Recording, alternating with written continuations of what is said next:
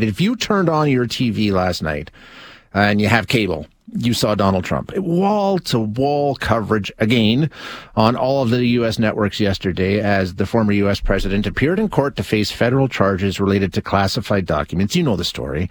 Uh, he pleaded not guilty to 37 counts that he currently faces. Ultimately, he'll go to trial and we'll see where that goes. But in the meantime, wanted to get a better understanding of exactly what it is he's been charged with. Now, some of these charges fall under the Espionage Act, which brings up imagery of cloak and dagger stuff, but that's not it. Not at all.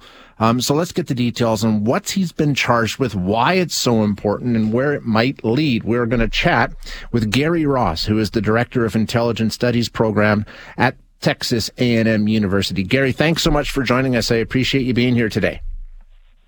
Sure, great to be with you. So the Espionage Act, we hear about that, and like I say, we we think Cloak and Dagger and Tom Clancy and all the rest, but it's not like that at all. Uh, give us a definition. The Espionage Act, it, it, it's really far-reaching, right? Yeah. So the provision that most people are familiar with is, is one section, Section 794, which deals with traditional spying, traditional espionage, uh, a recruited asset giving classified information to a foreign government. But there are other sections that deal with uh, the unlawful retention uh, removing classified documents from where they're supposed to be stored, and then disclosing it just to unauthorized persons, not just representatives of foreign governments. Which is the charges we see here, storage of documents. And we've all seen the pictures, right? Documents um, on a stage in a ballroom, somewhere in a bathroom, somewhere spilled all over the floor. That's when we talk about those particular charges, that's what it's in reference to? Right. So there's a particular section of the Espionage Act that refers to the unlawful retention uh, of classified documents, and that's what the indictment uh, identifies. And so uh, normally the U.S. government requires classified information to be stored properly inside a secure compartmented information facility or a SCIF. Yep. Uh, and so in this case, the, the allegations in the indictment are that documents, classified documents, were stored in, in a location other than where they're supposed to be kept. Now, obviously, I mean, we're talking about classified documents, security important. Why though? What, what, what's what's the risk that we're worried about here? Should this information like be stored in such a way? Um, why, why is? I mean, it seems like an obvious answer, but I'll ask it. What, what's the concern here? Right. So the government classifies information at different levels uh, confidential, secret, top secret. Uh, and the definitions are actually based on the amount of harm that, that would occur if that information was disclosed to people not authorized to receive it. And so the indictment talks about top secret information. And so the definition of top secret information is information that would cause exceptionally grave damage uh, if disclosed.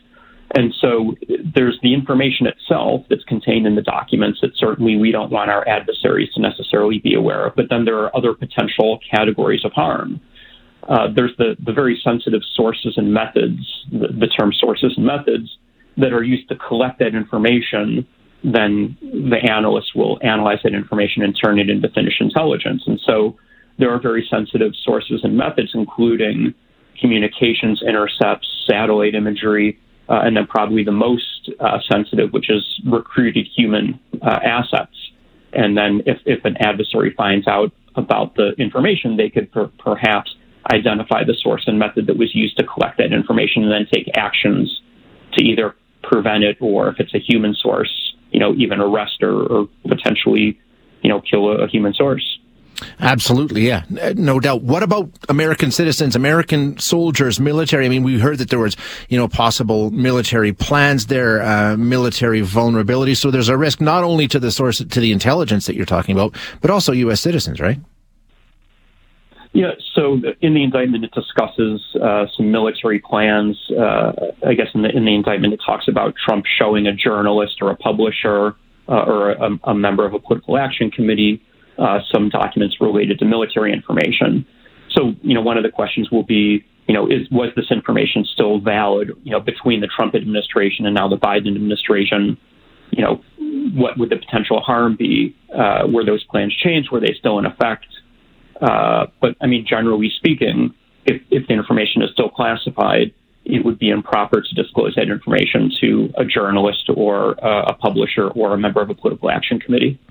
Some of the documents, uh, the ones I'm thinking of, were spilled on the floor were marked Five Eyes, which is sort of the alliance, the, the five Western countries that sort of cooperate when it comes to intelligence. I mean, your reputation is also at risk, right? With that kind of agreement, that understanding, that alliance, that, that, that puts that on shaky ground. Sure. So uh, we do have uh, what's called the Five Eyes Alliance and uh, information sharing with some of our closest partners Canada, uh, the UK, New Zealand, Great Britain, Australia. And uh, part of the agreement is that, will, that we will safeguard that information, safeguard that intelligence. And if our partners, uh, our allied intelligence agencies, don't feel that we're properly safeguarding that information, then it may call into question, you know, whether they would be willing to share additional information with us in the future. In terms of the storage of the documents itself, the fact that we had, you know, documents on the stage and in the bathroom and things like that, I mean, there's a secure, I mean, Mar-a-Lago is not a secure facility. I mean, I, I, guess, and we know that people were visiting. So the risk seems like really, really obvious, doesn't it? Right. So the reason that we store classified information in secure government facilities is because there are additional safeguards to prevent our adversaries uh, you know, uh, case officers for foreign intelligence services to gain access to it. And we know historically that, that foreign intelligence services attempt to collect our classified information.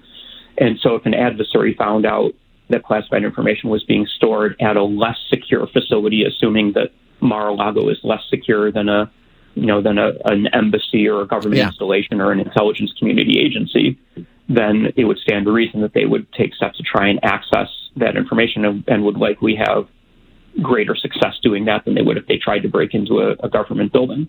Uh, we're chatting with Gary Ross, director of the Intelligence Studies Program at Texas A&M. Um, Gary, I want to ask, what's the difference here? Because the same kind of situation developed around Joe Biden and Mike Pence, the vice president. They both were found to be in possession of classified documents they didn't have. What's the difference? Why did this get to the level it did with Donald Trump when it, I know they're still investigating with Biden, but Pence was cleared? I mean, what happened? What's the breakdown there?